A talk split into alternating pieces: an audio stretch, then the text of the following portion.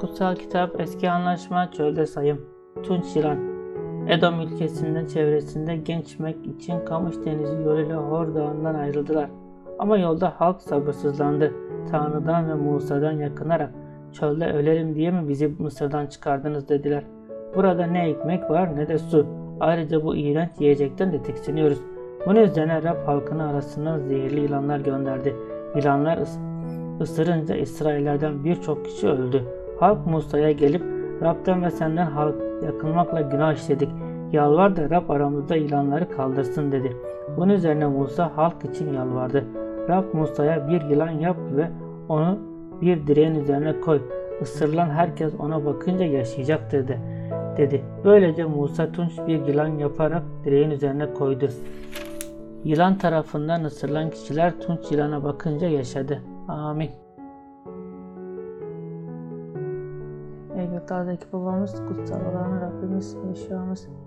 Evet Baba, Musa o çölde insanların şifa alabilmeleri için Tanrı ona dedi ki, tunç yılanı yap ve bir çarmıhın üzerine koy. İnsanlar ona baktığı zaman şifa alsınlar. Evet Baba, şimdi aynı şekilde bizler de şifa almak için bize çarmıhı gösteriyorsun. Şifa alabilmemiz için çarmıhın daha akan kanı görebilmemizi ve hissedebilmemizi sağla Baba. O çarmıhta Yeşua'mızın akan kanında bizi kutsa ve bereketle Baba. Lütfen onun yaralarından şifa aldığımız, onun yaralarından esenlik aldığımızı biliyoruz Baba. Biz ne zaman o çarmıha bakarsak, biz ne zaman o çarmıha yüzümüzü çevirirsek, ona bakışımız, ona baktığımızda Baba tümüyle arındığımız, tamamıyla şifa aldığımız bir zaman olduğunu biliyoruz.